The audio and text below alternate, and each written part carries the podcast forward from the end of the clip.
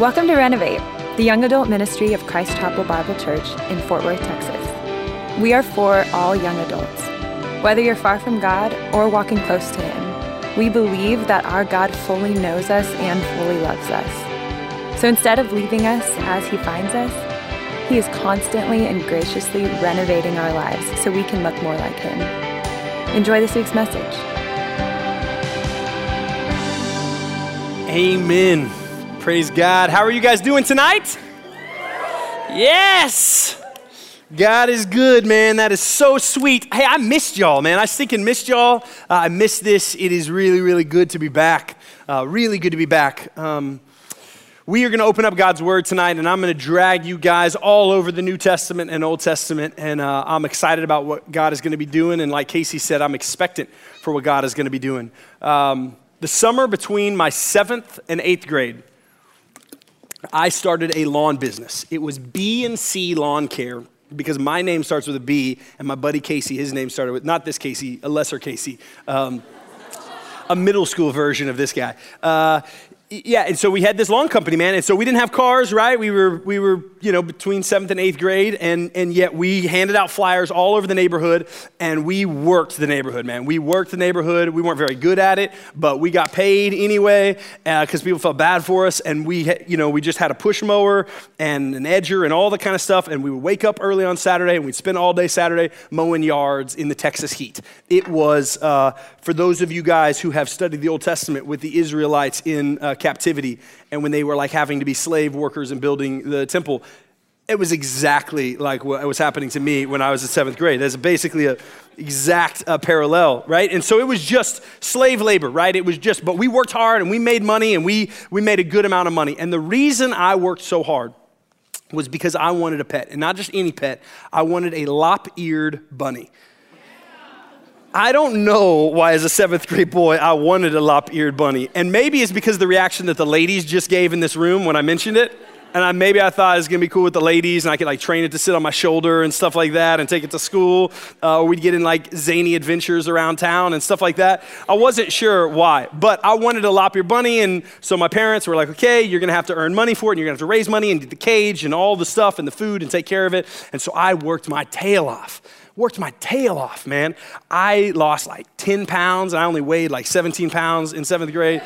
And so I was just tiny and just worked and worked and worked. got the money, got Leo was his name, right? But, yep, see the reaction from the girls. I'm pretty sure that's why I was into it. Got Leo, this little lop-eared bunny, but one of his ears didn't lop down, which was kind of cute. Like it popped up, and the other one went down, and he was fluffy and cute, and all that kind of stuff. Man, and it was awesome. I got him, I brought him home, and then I realized this thing poops, and this thing has to eat, and I'm like, that's okay. I love him. I love him. Leo, my new. I mean, I, he was an investment. I worked my tail off. Second week of his life he dug under the fence and my dog murdered him. like, it was something out of like a Quentin Tarantino film, guys. There was blood everywhere. It was just bunny fur and limbs everywhere, and like one eyeball out and the other not. And you could see it like a bloody, a bloody, you know, bunny print on the fence, like writing no regrets as he died right? Like it was, it was lit, it was just a scene out of a Quentin Tarantino. It was awful, right? It was awful. My bunny lasted about a week and a half before he dug under the little fence to keep him safe from my dog, and my dog Macintosh ate him, killed him, and ate him. He did what dogs do. Like he was following his God-given instincts. I was devastated. Right? I was devastated. I was really sad, right? I had to clean up a lot of mess. I was also sad about that after I got over the initial shock, right, which took some time, but after I got over the initial shock of, you know, the devastation, and then after I got over being mad at my dog for a period of time, and after all of that settled, the truth was, I, I'm gonna be real honest, don't tell anyone this. after about a week and a half, I was kind of already done with it, and I was thinking about murdering myself. they poop so much and all of their poop are these little balls and they're just everywhere. They just are all over the house and they it also chewed through like electrical cords and it chewed the buttons off of our tv remote because you got those rubber buttons and it just chewed rubber for some reason so we didn't have any buttons on the remote and you know it was i honestly i was i was to kill it anyway but my point is this. Here's my point. I worked all summer for that bunny. I worked all summer, slaving, handing out flyers, mowing yards. No self propelled mower for me. It was a push mower, right? I worked my tail off. It was not worth it right? It was just not worth it, right? I thought, okay, man, I had these expectations and I just slaved and slaved and used my money. Honestly, I'm pretty sure the rest of my middle school, high school career, any money I had just went to video games. Like that was the point where I was like, my dog doesn't eat video games. I'm just going to invest my money, my hard earned money on video games, right? That was the turn for me because taking all of that work, cashing it in on this animal, that was also a ton of work. I am very sad. Please don't email me like or send this sermon to PETA. Like, I am sad. I get it. It was a sad thing but it wasn't worth it. Like it just, it wasn't worth it for me. I spent my entire summer working. It wasn't worth it. Here's why I tell you that story. Here's what I want you to remember. I don't want you to think about my bunny tomorrow morning when you're eating breakfast, right? I don't want you to think about that cute story about, you know, me working hard and my bunny getting murdered. I want you to think about, man, is it worth it? What are the things in our life that we work our tail off?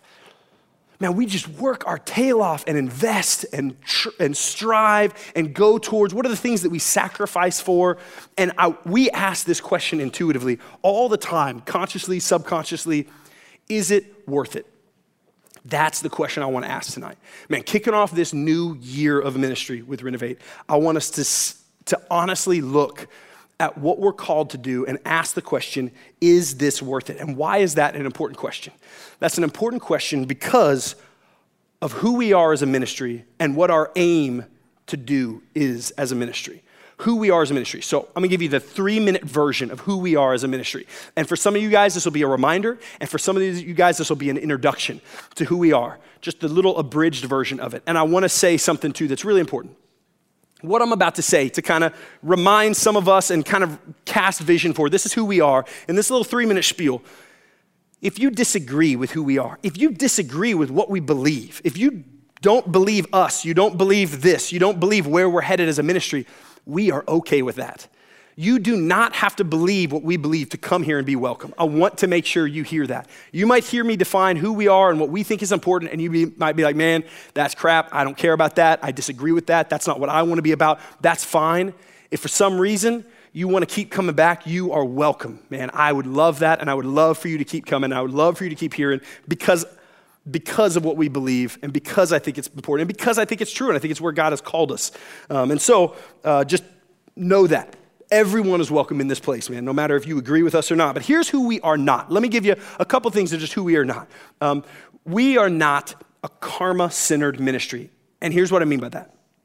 Uh, some of you guys have heard of kind of the prosperity gospel. It's this term that gets thrown around, it's a term that gets kind of labeled on, on different ministries or churches uh, whose theology or even the way they practice their ministry seems to say if you come to our ministry. And if you serve and if you give and if you, you know, support us and are a part of our thing, then God is going to bless you with material prosperity, right? And it's an anti gospel. That's not what Jesus said. That's not what we're about, right? The, the most uh, practical, you know, and, and famous things is you think of the televangelists, if you've ever seen those guys guys who get on, you know, get on TV and they say, Man, I've got this prayer cloth, and if you have the faith to send me $5, then God is going to multiply that and He's going to give you $500, making it seem that God's end goal for us, you and me, is that we would be healthy, wealthy, and wise. That's not what we find in Scripture. That's not what this ministry is based on. We don't believe that if you come here a whole lot and do a lot of morally good things, that then that earns you karma points for God to say, okay, I'm gonna do some good stuff. Man, they're showing up at Renovate. They're showing up at Renovate a lot. Ah, it's time for that promotion because of their church attendance or because of their good moral deeds, that it's a tit for tat, that it's a, hey, I'll do my part, God, and you do your part. I'm gonna be a really good person. I'm gonna go to extra church events. I'm gonna go to Wednesday night ministry event. And if I do my part, you're gonna do your part, and you're gonna give me these material things or these. That's, that's not what we signed up for. And we'll talk about who we are, but that's not who we are. Um, we're also not, uh, we're also not just a, a consumeristic show. And I think that, that can be a trap for all of us at times. But to think, man, I'm going to show up and, and I'm here so that I can listen to, honestly, what I think is one of the most talented group of Jesus loving musicians lead me so that I might then fall more in love with Jesus, as opposed to these men and women up here in worship leading us from a place of excellence as a response to, to truth that is already the case. And so often we treat worship services like, man, I need another shot of that worship service. I need another shot of adrenaline. And we bounce from worship service to worship service to music to music to venue to venue to speaker to speaker to podcast to podcast because we become almost these emotional worship junkies where it's like, oh, I need another fix of some sort of emotional push. Man, there is emotion in our worship. There is emotion in following Jesus and walking in the Spirit. There is emotion and there is passion. There is passion when we lead worship and when we participate in worship, but it is not something that we have to seek out and find as a shot, right? It's something that this is who we are, and it's being reminded of who we are and what we already have that we then respond to. Um, I'm not going to spend a whole lot more time on that. I, th- I, think you're tracking with me. We don't want this just to be a show that you go to and check a box and feel real emotionally energized, and that's all it is. Uh, we think it's more than that. And the last thing, um, real honestly, is we're not a singles ministry.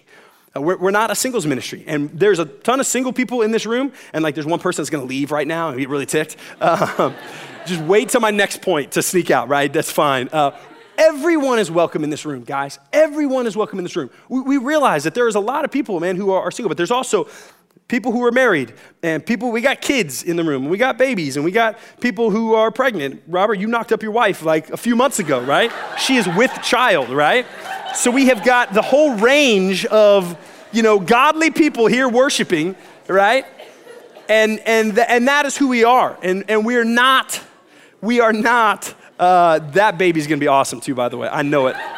I know its parents. That little girl is gonna love Jesus and be a world changer. Anyway, that's not my point. That's not the point of my sermon. Stay on track, Ben.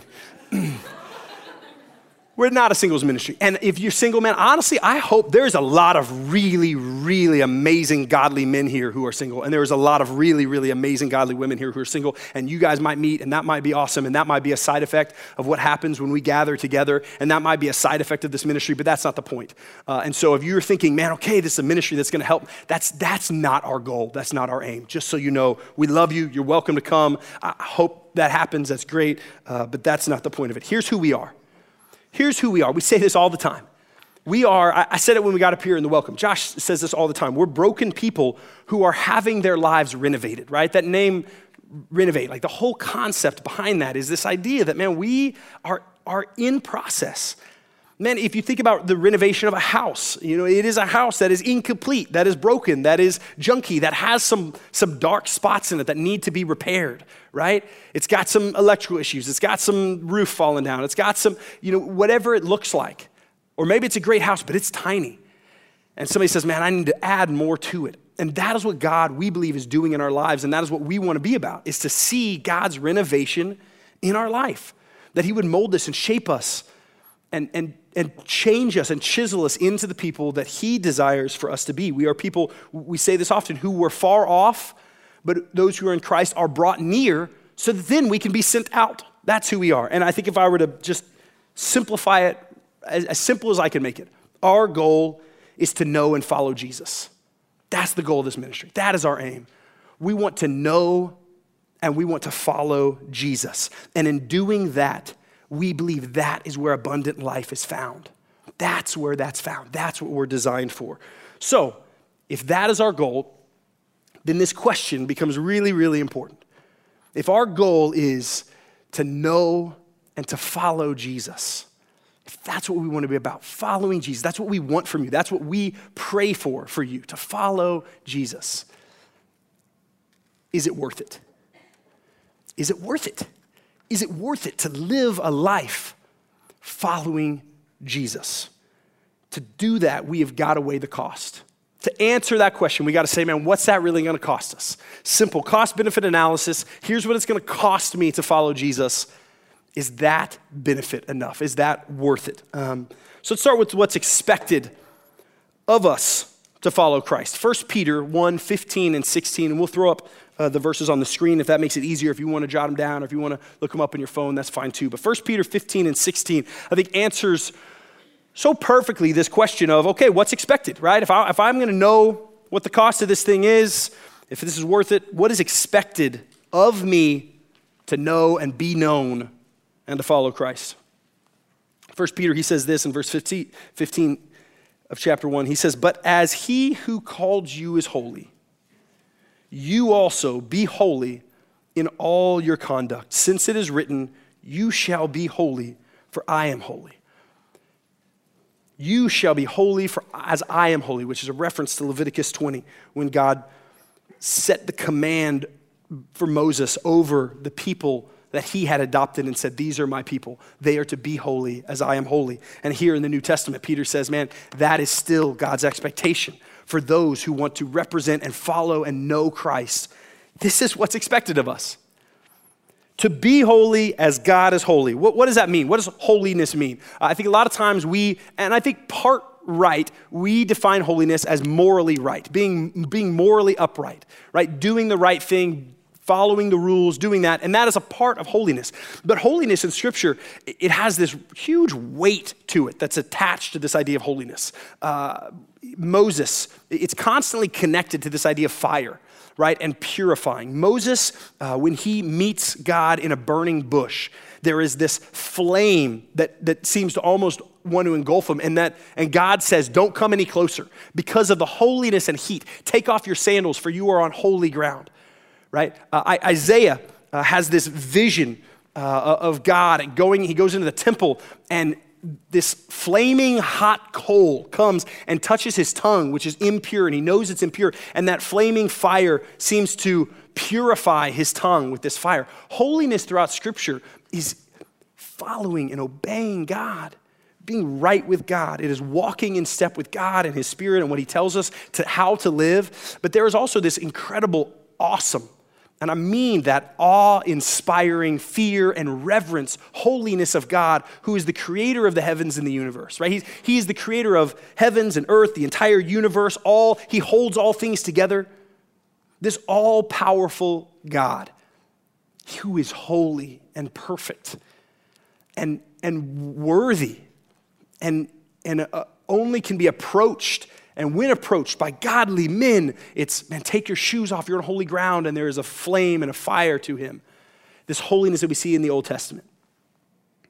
And now, here, even through Christ, a holiness that we know how did Christ live his life in this obedience as the Son of God, as the incarnate God, the Holy One who put on skin, who became God incarnate, holiness incarnated in flesh. That's what we are called to be. That's what our life is called to be pure, purified by that fire, holy as He is holy. That is the expectation. So when you say, when you ask the question, is it worth it? And then you start to weigh the cost. Okay, what's it, what's it gonna cost me to follow Jesus? What's he even expecting as I follow him? He's expecting holiness. That's huge. So wait a second. Because here, we run into a problem. Because if you've been around us or read the New Testament or are aware of the gospel, then here's the truth. Paul says, My good deeds, my best deeds, right? The, on my best day, the things that I bring to God are filthy rags. Like my best deeds are really just filthy rags before God because that's how holy he is. And that's what the that's how the apostle Paul even sees his best days and his best works, right? The things that he does for God. We cannot be holy on our, on our own. And that is where the gospel comes in, right? That's where the gospel comes in. That's where the gospel of Jesus Christ, this thing that we talk about and use this word and throw around this word, that is what allows us to have holiness, even though our best days, our best activities, our best works cannot earn that holiness. We have the gospel. 2 Timothy 1 9, who saved us, referencing Jesus, who saved us and called us to a holy calling. God saved us. He called us to a holy calling, not because of our works, our good deeds, our works, but because of His own purpose and, get this word, grace, which He gave us in Christ Jesus before the ages began.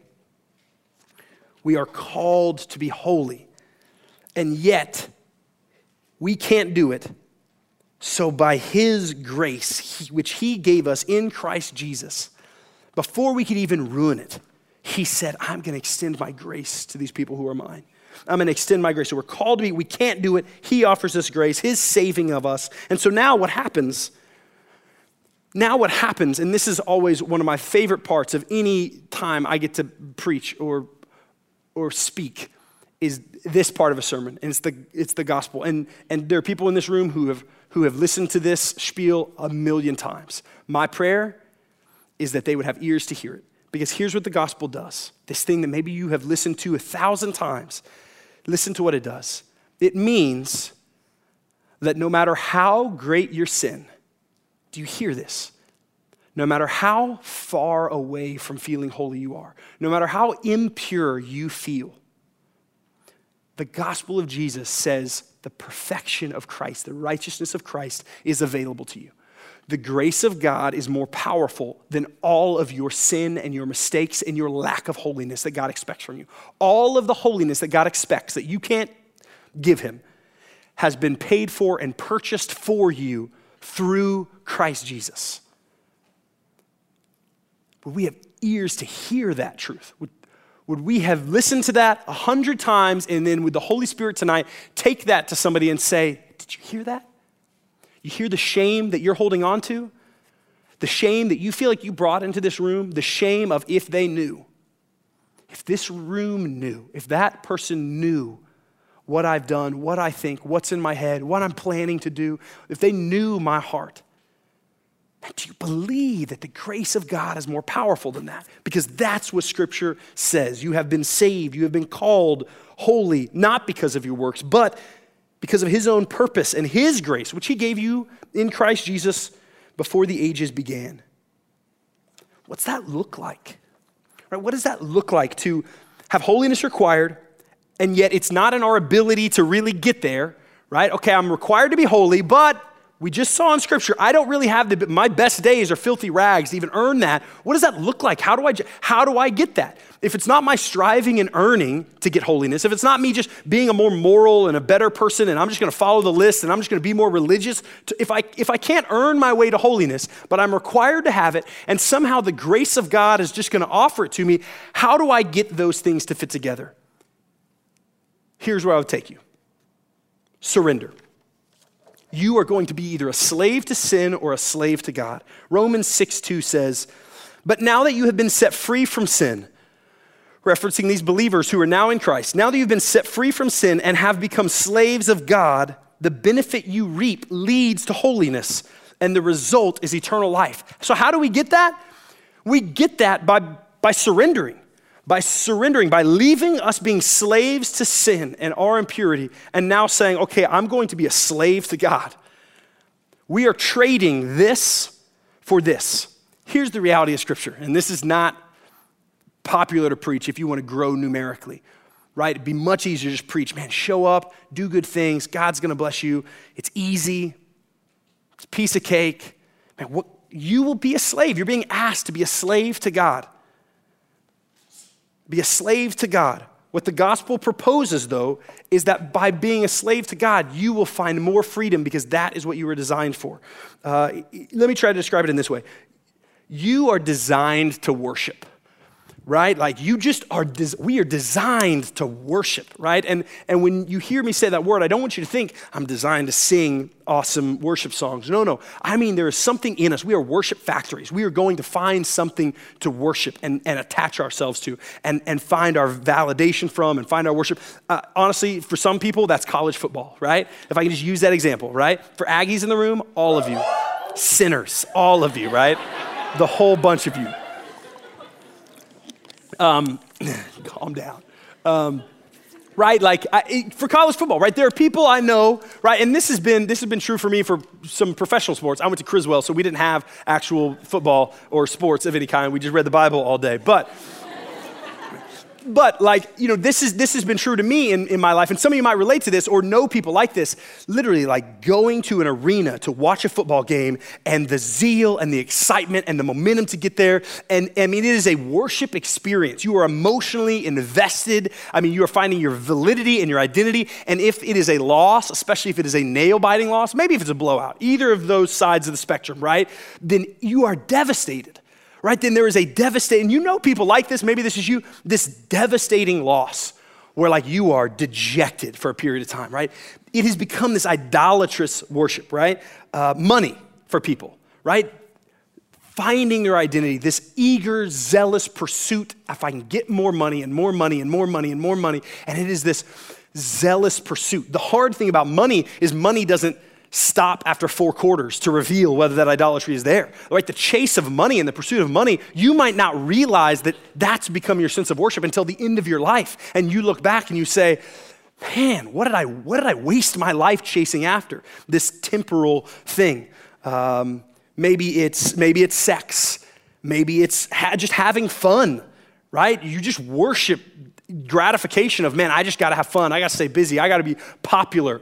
Maybe it's religion, right? Like maybe there are people who worship religion, not Christ, not Jesus, but worship religion, find their identity and their emotion and their validation by, man, going to this church or being a part of this religion. And it's not centered on a relationship with Christ, not made new in this relationship. It's, man, I got to do these religious things so that I can feel good. And if I don't do those religious things, I'm going to feel bad. You are made to worship. You will be a slave to something. God says you were designed to be a slave to me, and for freedom, Christ set us free. In that submission to me, you will find life. It's this incredible juxtaposition, right? A result of my submission to Christ is actually a life of joy and a life of, life of peace and a life of love, right? And worship and contentment and all those things. It's our design, right? I'm gonna just, I'm just gonna throw a bunch of verses. Some of them are kind of popular. Maybe you guys have heard a couple of these, but this is the call that God says. He wants us to be submitted to Him. This is what it costs, this is what His expectations are. He wants us to be living sacrifices. Romans 12, 1, right? He appeals to us, brothers, therefore, in spite of God's mercy, to offer up your bodies as living sacrifices, holy and pleasing to God. That's our, that's our spiritual worship. We are called to be living sacrifices. Galatians 2:20 I have been crucified in Christ. It's no longer I who live, but Christ who lives in me. And the life which I now live, I live in faith in the one who loved me and gave himself for me, right? We're, we're called to be living sacrifices. We're called to be crucified with Him. You guys see a pattern in what Scripture's saying? He's saying, Man, I have so much grace for you. What am I asking? I'm asking you to let go. I'm asking you to surrender. I'm asking you to be a living sacrifice. I'm asking you to be crucified, to be dead to yourself, to, to be dead to yourself and now make your life about Him. That's what He calls us to. That's the bar. 1 Corinthians 6 19 and 20. Or do you not know that your body is a temple of the Holy Spirit within you, whom you have from God? You are not your own, for you were bought with a price, so glorify God in your body.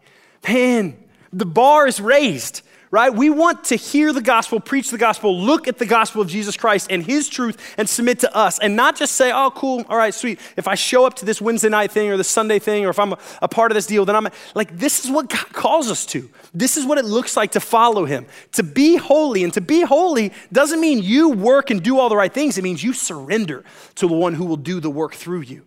But it looks like surrender and living sacrifice and being crucified and recognizing, man, this thing isn't my own, this body isn't my own, I was bought at a price. That's what it looks like to submit and to know and to follow Christ. Is it worth it? Is that worth it? To live your life like that, is it worth it? Look at what it cost Paul to follow Christ. This is ridiculous. In 1 Corinthians chapter 11, he gives his kind of resume of like, hey man, this is what the last couple years have looked like for me as I've followed Christ. He says, Five times I received at the hands of the Jews the 40 lashes less one. So it was, it was thought that 40 lashes would kill a person. When you wrap a whip around them with the cat of nine tails and you rip off their flesh and you whip them, it was thought that 40 will kill you.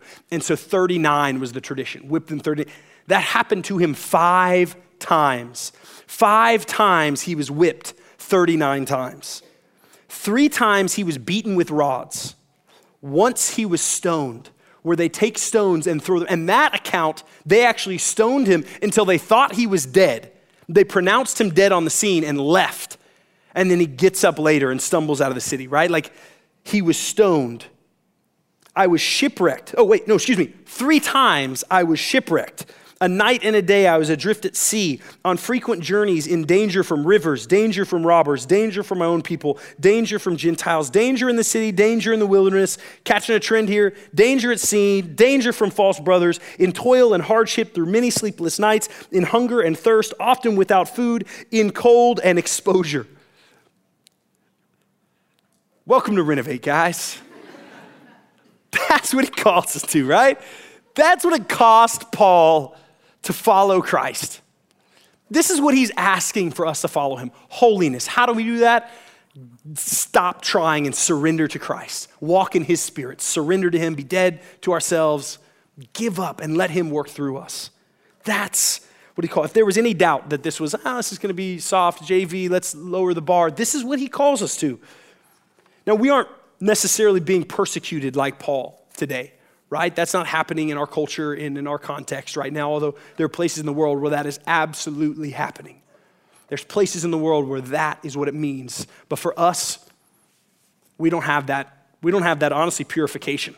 For us, you could call yourself a follower of Christ in this culture, and it, and it wouldn't really cost you anything if you just wanted to take the title, take the name. But to really follow him, man, I, I talked this last weekend to a brother in Christ, and for him, for him, what it looks like to follow Christ is probably never having another drink of alcohol in his life.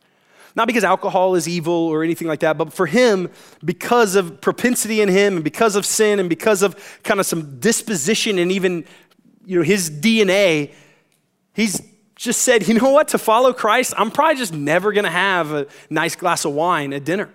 You know, to follow Christ, I'm probably never gonna have a craft beer watching a football game.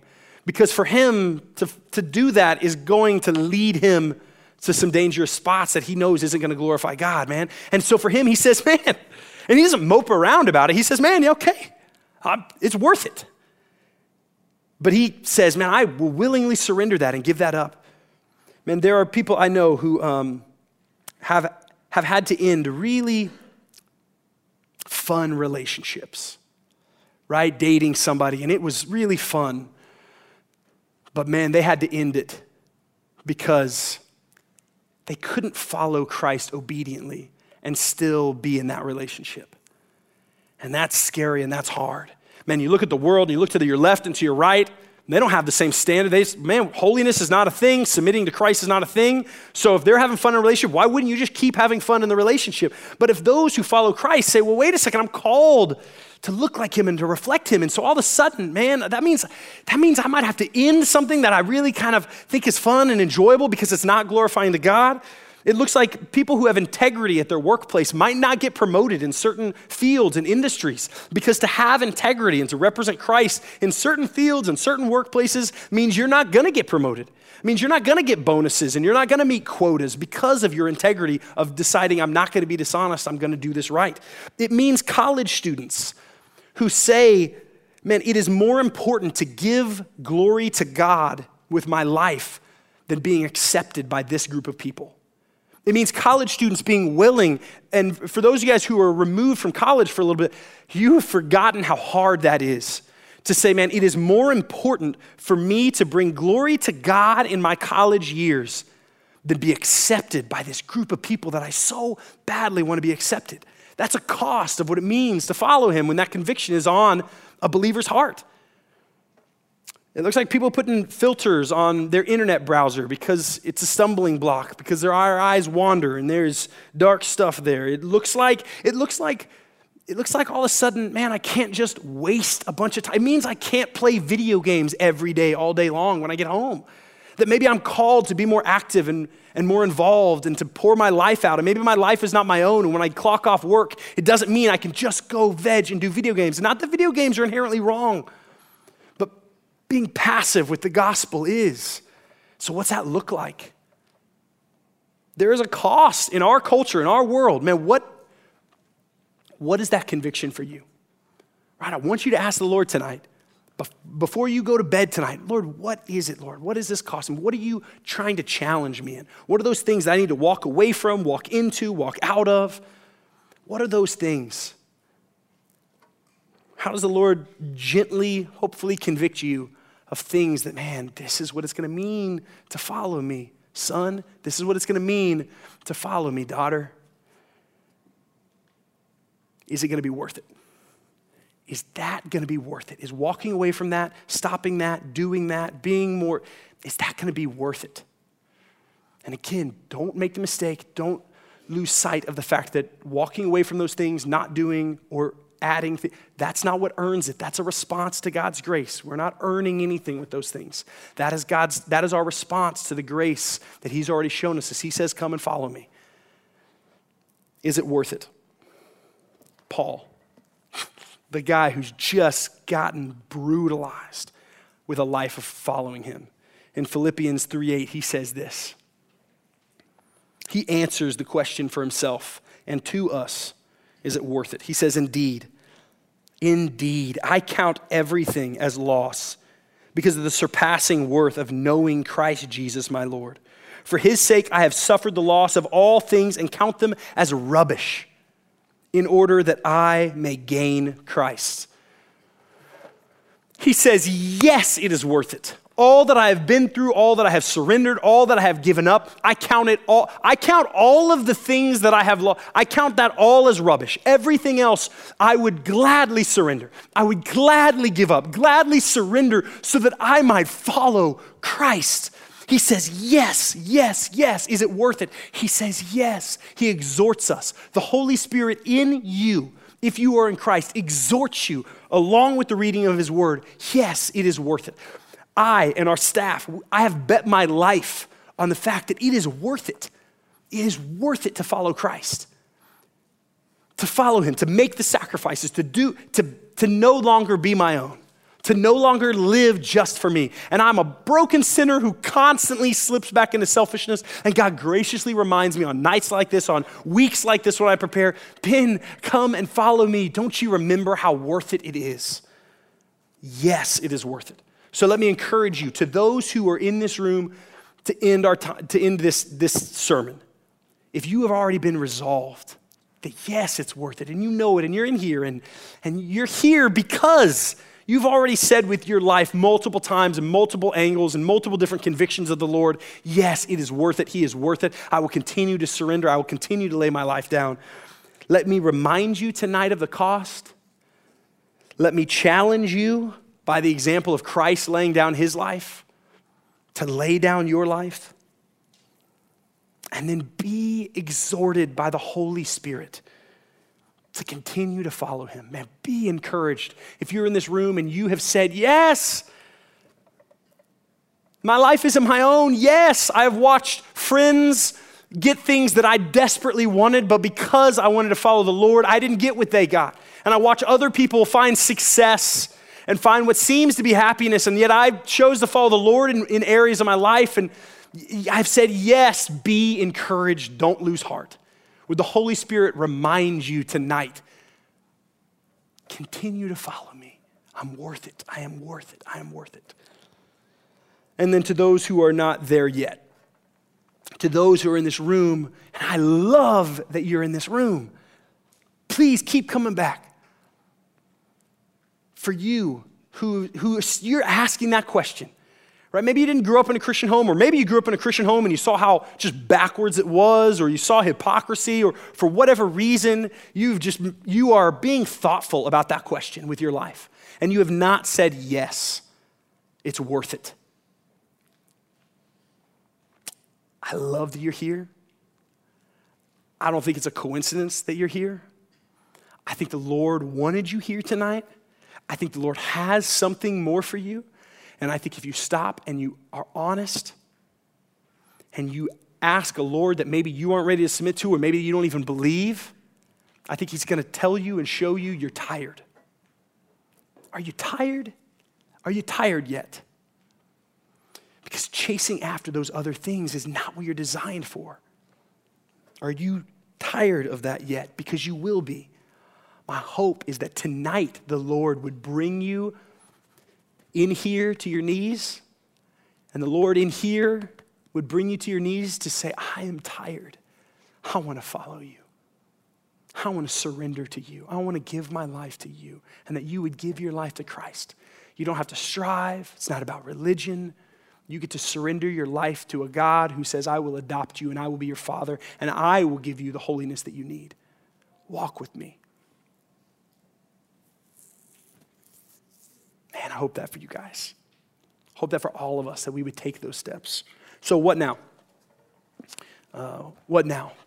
Three things. What do we do with this? Great. I want to follow more. I want to walk more in step with Him. I, I, it's worth it. I hope that the Lord spurs that. I don't have the ability to convince you of that. I hope the Holy Spirit is saying yes, yes inside you. So, what do we do with that? One, get in community. Man, that is a question we constantly ask. Man, is it really worth it? Whether we know it or not, we're asking that. And you were designed to be in community because to follow Christ, guys, it feels really, really lonely at times. Man, to follow Christ feels really, really lonely. This is a room that has a ton of people in it who have said yes. And if you're not in community with other people who have said, Yes, I want to follow Christ with my life, if you're not in that community, then it's going to feel really, really lonely. And that march towards continuing to say yes when temptation comes and saying, nope, I'm not going to do that because it's worth it to do it Christ's way is going to get harder and harder and harder. You were designed to be in community. Get in community. Honestly, we talk about the Connect cards. Uh, that's we don't like take a quota of that. That's not a thing. Like we want to get to know you. If you don't know anyone, that's honestly the best place to start. Hand, fill out a Connect card, hand it to Brooke, put it in the little basket on the way to the car. We will call you. Somebody will call you, we'll sit down, we'll get a cup of coffee with you, we'll get to know you, and we'll help you figure out, man, be known. Get in community around here. Get in a home group. We've got home groups. If you're like, yeah, I've already, I, I know some people and I, you know, I have some friends, but you're not really known, get in a home group. We've got that. Go talk to Brooke. Get in community. Second, man, get on mission. Get on mission. How do we stay focused on the yes of is it worth it? We've got to get out of ourselves and get on mission. Uh, next week, we're going to start a new series called Church People, right? And this series is going to be so rich for us, where there's a lot of church people in this room. And we've got to figure out, man, what does it really look like for the church to function in the world today? How should we be acting? What should our lives look like? And if you are not a church person at all, it will be, I think, even more of a blessing to say, come and look behind the curtain of what we're supposed to look like and how we're supposed to function in this world and what the church is supposed to be. Because I would imagine if you're not a churchy person, it's for a really good reason. It's because you've seen hypocrisy or you've seen some things in the church that's like, man, why would I follow that God? come and look behind the curtain and what we're called to be. But for us who are already following, are we going representing the church of Jesus Christ to the world around us? 1 Corinthians 5 Are we ambassadors for Christ Jesus in our city? Go be an ambassador by serving, by being on the mission that God's called you to. It will keep you focused on this goal of yes, it's worth it. Yes, it's worth it. And, and lastly, your own devotion your own devotion. You could be in like the most amazing community of believers ever. You could serve your socks off and just be sharing Christ with everybody and like spray painting buildings with John 3:16 and that could be you, right? Like way to go. That, you're going to go to jail at some point, but way to go. it's vandalism. That's illegal. you could be doing all that stuff. But man, you don't have a devotion with the Lord. Like you don't know him. Right? Like you're not still before God. You're hanging out with a lot of Christian people and you're doing all the right steps of mission and service and I'm going to go and I'm going to go be on mission but I don't I'm not known. Psalm 46:10. God says, "Be still and know that I am God." He commands you, stop. Be still and know that I am God. And if you're going and striving and you are not known by God, Man, when I got married, I, made, I entered into a covenant with my wife.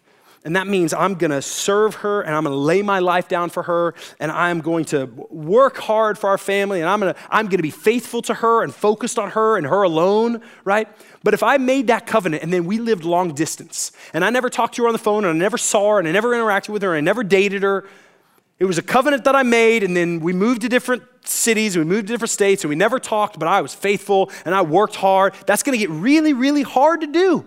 After a couple decades of that, wait, I'm sending paychecks to this person I don't even talk to, and I'm supporting her, and I'm staying faithful to her, and I'm, uh, right? Like that would be really, really hard.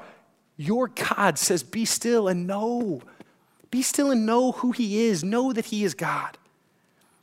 Meet with Him He is available. Meet with Him. When we worship, go before Him and meet with Him. Your God wants to be known and will reveal Himself to you.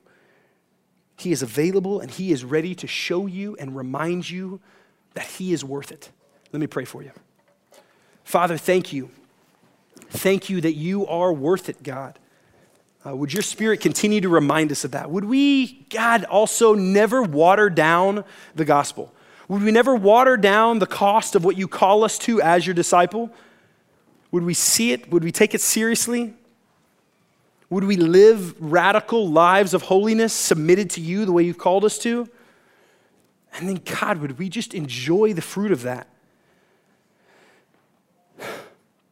Bring conviction to the areas of our life where we have said, no, no, we're going to do it our way. Would you just gently show us tonight? What are those places that we've said, no, no, I want this my way. I don't want to do it your way. Show us what those areas are. And then, through the power of your Holy Spirit, remind us how worth it you are to surrender all of that and get you. Thank you for loving us so perfectly.